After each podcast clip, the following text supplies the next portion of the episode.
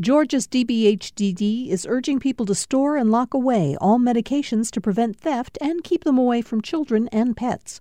Old medications can be disposed at Dropbox locations. Dropbox locations can be found at opioidresponse.info. Welcome to the Georgia Today podcast from GPB News. Today is Tuesday, March 28th. I'm Peter Biello. On today's episode, a bill addressing how Georgia tackles homelessness is headed to the governor's desk. Lawyers argue for and against the state's abortion ban before the Georgia Supreme Court, and it just got more expensive to visit Savannah. These stories and more are coming up on this edition of Georgia Today.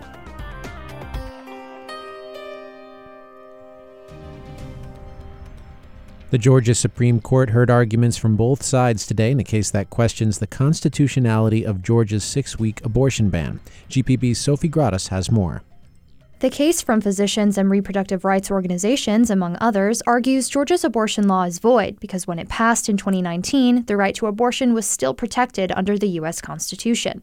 But Solicitor General Stephen Petrani, representing the state, claims that argument doesn't stand following the U.S. Supreme Court's Dobbs decision to overturn Roe v. Wade. And so the notion that somehow Dobbs does not undo that. It just it, it would be incoherent. Court justices have promised a ruling as soon as possible. HB 481 was overturned by a Superior Court decision last November, but the state Supreme Court quickly filed an appeal, reinstating the ban. Attorney for the plaintiffs, Julia Stone, says if this decision doesn't go their way, they'll be back to argue against HB 481 on the basis of privacy. For GPB News, I'm Sofi Gratas. A bill born from the frustration over homelessness is headed to the governor's desk after approval in the House. GPB's Grant Blankenship explains. Senate Bill 62 passed the House and does three things empowers the state attorney general to sue cities that don't enforce their own laws against street homelessness, makes it illegal for communities to, quote, drop off the unhoused in neighboring communities, and mandates a state audit of how private nonprofits spend government money to stem homelessness. While some Democrats decried the measure as inhumane, House sponsor, Rome Republican Katie Dempsey, says the promised audit is an important step. If you want to address the concerns, not fix them all, but begin to understand them all and help your own community do that, then I ask you to vote yes. If signed into law by Governor Brian Kemp, the audit of well over $200 million in federal homelessness spending in Georgia would be due by the end of the year. For GPB News, I'm Grant Blankenship in Macon. The state Senate unanimously approved a bill yesterday to codify a ban on the use of TikTok on state owned devices. TikTok is owned by a Chinese company, ByteDance, and there is concern that its ties to the Chinese government could expose sensitive state data to a foreign government. The bill also would apply to similar social media platforms that are directly or indirectly owned by foreign adversaries. However, the bill provides exceptions for law enforcement investigations, cybersecurity research, and for other governmental purposes. The bill goes to the governor for his signature. Atlanta Mayor Andre Dickens touted a string of economic successes in his second State of the City address this morning. Speaking to community leaders, he said those successes include publications naming the city as the nation's best to live and work, and Atlanta being named a World Cup host city in 2026. And last, but certainly not least, we kept Atlanta whole as one city with one bright future. That was a reference to the thwarted Buckhead City movement, which failed in the state legislature. He also touted declining rates of violent crime, the filling of thousands of potholes, and efforts to increase affordable housing. He also reiterated his belief in the need to build a public safety training center. Plans for the center in the South River Forest, which opponents call Cop City, have been met with numerous protests. It's going to get more expensive to visit Savannah. State lawmakers passed legislation yesterday allowing the city to raise its hotel motel tax. Savannah State Representative Edna Jackson says the current 6% rate is low compared to other cities. They wanted to raise the hotel motel up to 8%. And in talking with people from Augusta and I think Macon and other areas, they're already at that point. Jackson says the tax increase on visitors will prevent a tax increase on residents for things like trails, sidewalks, and other projects. City officials had been seeking the tax hike for years, but until this year, it always stalled for lack of support. A new Amazon streaming series begins filming in Savannah this week. Produced by Norman Lear, it tells the story of a transgender woman returning home to a Southern family after 17 years away. GPB's Benjamin Payne reports. Clean Slate stars Laverne Cox and comedian George Wallace, who learns for the first time that his estranged son is now a trans woman. The show is taking on added significance after Governor Brian Kemp on Friday signed SB 140 into law, which restricts access to gender affirming care for transgender youth. Chad Darnell, an Atlanta based casting consultant working on the series, says while the new law concerns him, the show is a plus. I believe this show is going to help a lot of families and save a lot of lives because it's going to be a very important conversation piece for families and for people who don't understand what it's like to be trans in this country today, especially in the South. Darnell says he worries Hollywood will try to boycott Georgia because of the new law, a move he says would do more harm than good. For GPB News, I'm Benjamin Payne in Savannah. A bill that seeks to fix the problems that have long plagued Georgia's medical cannabis program is a step closer to passing the General Assembly.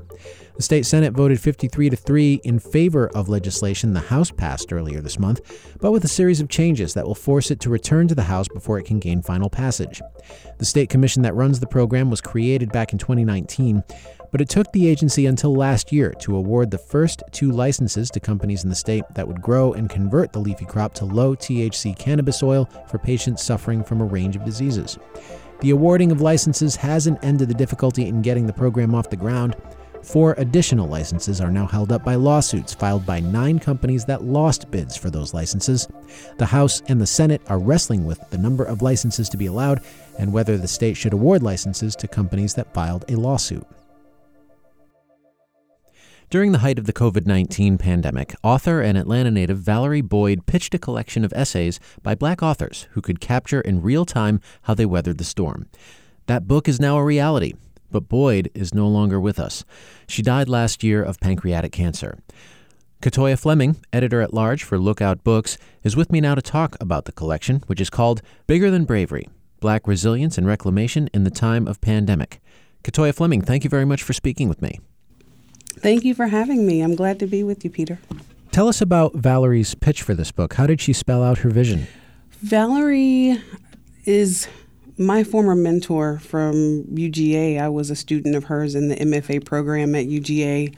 And when I landed at UNCW as editor of Lookout Books, she approached me with a proposal for an anthology, a pretty ambitious anthology with a dream roster of writers that she wanted to speak to the ways they had survived for lack of a better way to say that the the pandemic the ways that black writers had reclaimed their joy um, during the pandemic and having black writers speak to something other than trauma. It was something that wasn't happening in literature at the time, so I was excited about having that be my first acquisition and, and working on that project with her together. There's a wide range of essays here in this collection. There's some poems as well. Folks in Georgia will be glad to know some are based in Atlanta. Uh, yeah. There's one where an author watches from their window in the Old Fourth Ward neighborhood as someone digs through the trash yes. and eats some of it. Yes. What a powerful scene that was. Sure, yes, that's Shay Youngblood's essay. It touches on that essay and several others, the ways in which we connected to each other as humans during that time. There were so many different ways that each of us learned to isolate during the pandemic, whether it was music or food or the different ways that we comforted ourselves during those periods of being alone. But Shay's essay in particular talked about her comforting herself with food, but also realizing that there were people that had to do without. I don't want to give the impression that that is the only food in this book for sure.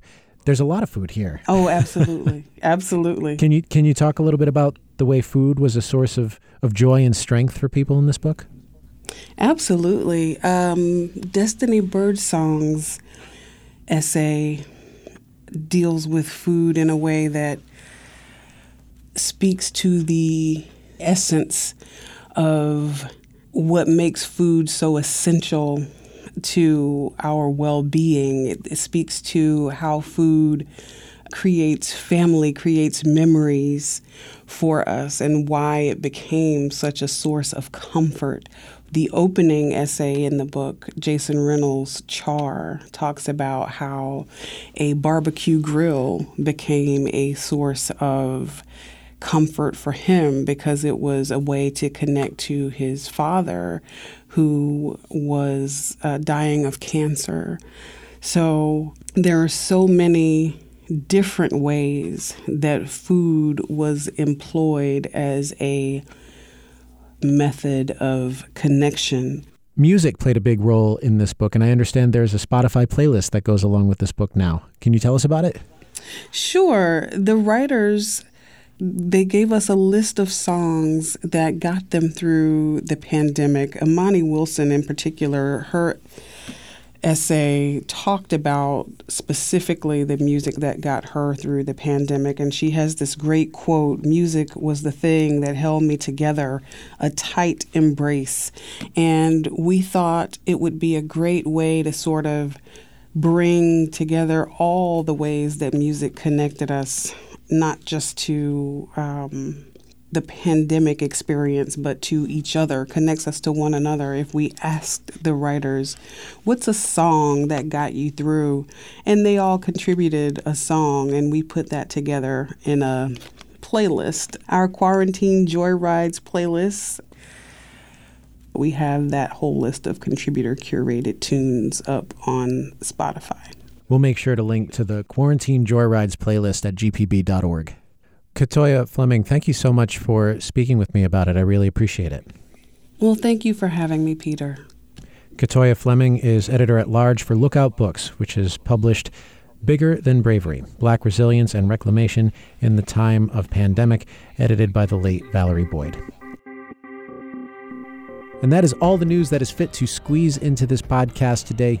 Thanks very much for listening to Georgia Today. Subscribe to us, why don't you? It's a great way to stay on top of the news. Hit that subscribe button and we'll pop up in your podcast feed tomorrow.